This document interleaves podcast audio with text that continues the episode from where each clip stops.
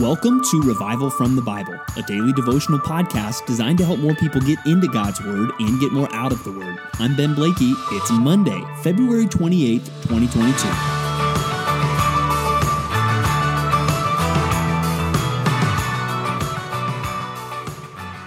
Have you ever tried to explain something to somebody, tried really hard, put it as simply and as clearly and maybe even as repetitively as you could, yet despite all of your best efforts, they still just can't seem to get the point of what you are saying.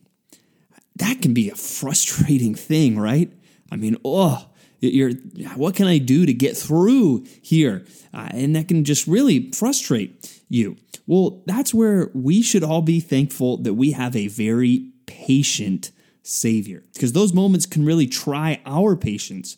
But I guarantee you, the frustration we feel can't have come close to really the frustration that Jesus felt, even in his ministry and what he taught and the things that he showed, and how often people just completely missed the point. And if we're being honest, how many times we still miss the point, but our Savior leads us, guides us, helps us. Um, and, and so we want to consider some things today from God's word, and we want to examine ourselves. Am I missing the point? God is clearly trying to tell me something. Am I listening to what God is saying? and applying it and believing it. Those are going to be a lot of the things that we see in our reading today. In the New Testament, we read Matthew 15 39 through uh, 16 12 and Mark 8 10 through 26. And here, kind of the two main events are this instance where the Pharisees and Sadducees come and demand a sign from Jesus. Uh, and it says they, they came to test him. They asked him to show them a sign from heaven. So give us some kind of, you know, astronomical sign, Jesus. And Jesus says, When it is evening, you say, It will be fair weather, for the sky is red. And in the morning, it will be stormy today, for the sky is red and threatening. You know how to interpret the appearance of the sky, but you cannot interpret the signs of the times.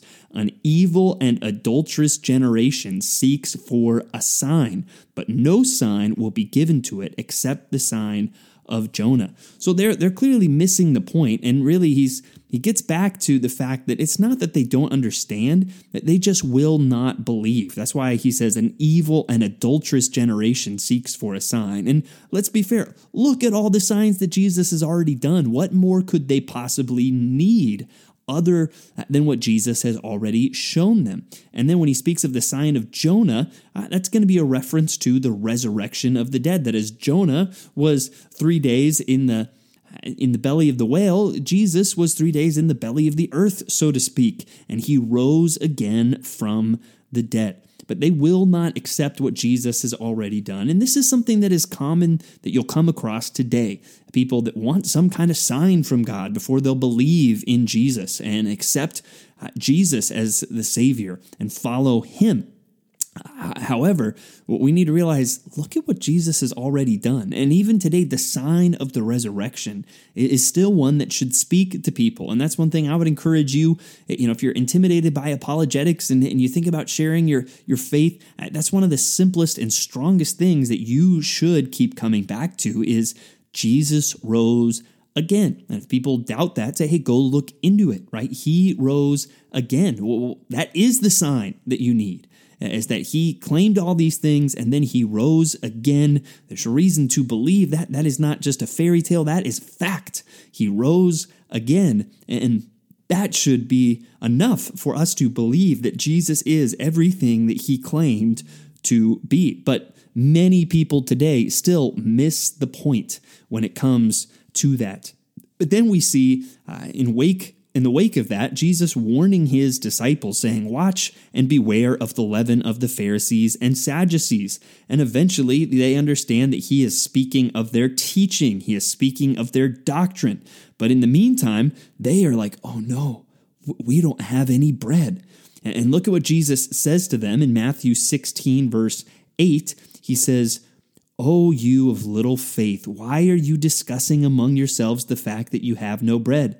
Do you not yet perceive? Do you not remember the five loaves for the 5,000 and how many baskets you gathered, or the seven loaves for the 4,000 and how many baskets you gathered? How is it that you failed to understand that I did not speak about bread? And so, really, he's not just rebuking their, uh, you know, their mental dullness. He's really saying you don't believe is the problem. You shouldn't be worried that we don't have bread. Have I not proven to you that I can take care of not having enough bread? And that's another time where I think you and I need to really examine ourselves because this is where we can be very much like the disciples, where Jesus has proven his faithfulness and he's proven his faithfulness again.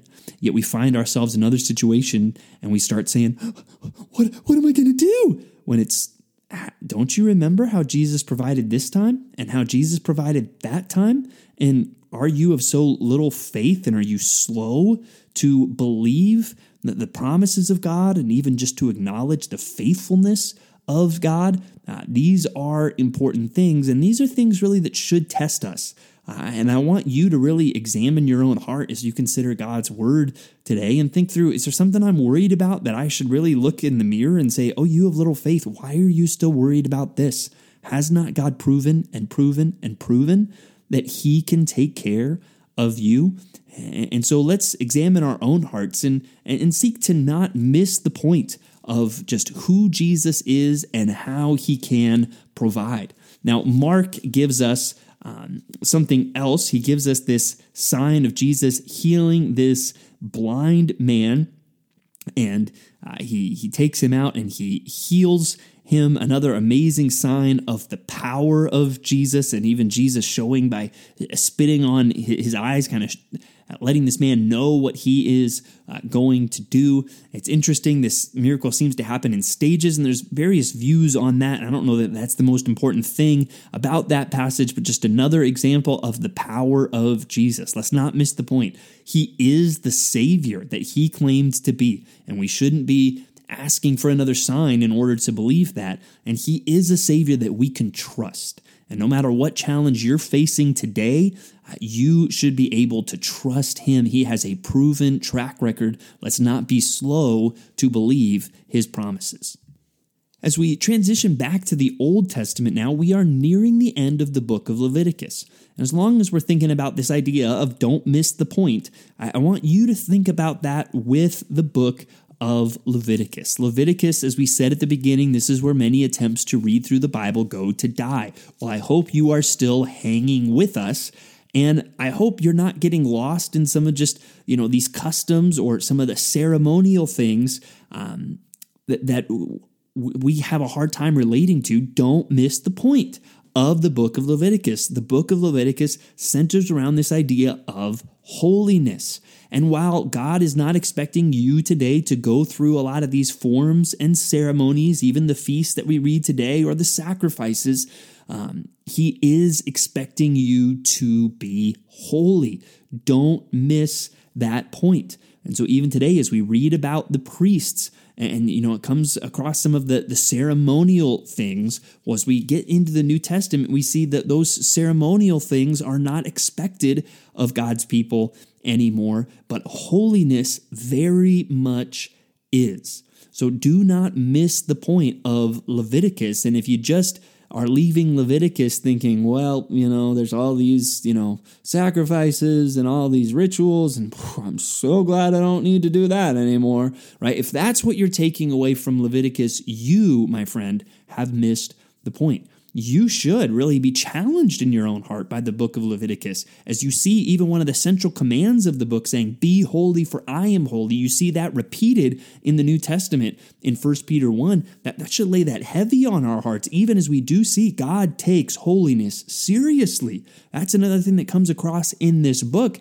and that should stir in our own hearts. Man, do I take holiness seriously. And we should examine our own thoughts, examine the, the patterns of our life and our, our deeds, and what are the things that we think about. Are these things holy? Are they honoring God?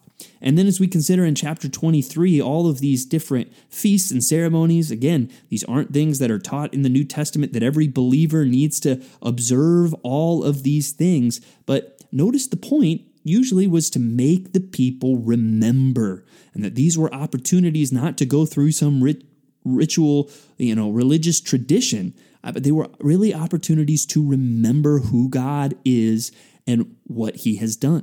And that's where there are some rituals that we are to do as Christians. Think of baptism, think of the Lord's Supper. Those are rituals that are important, they are commanded. But don't miss the point of those. They are to help us remember who God is, what He has done. And while we might not celebrate the Day of Atonement or the Feast of Booths, I bet you're celebrating Thanksgiving. I bet you're celebrating Christmas or Easter.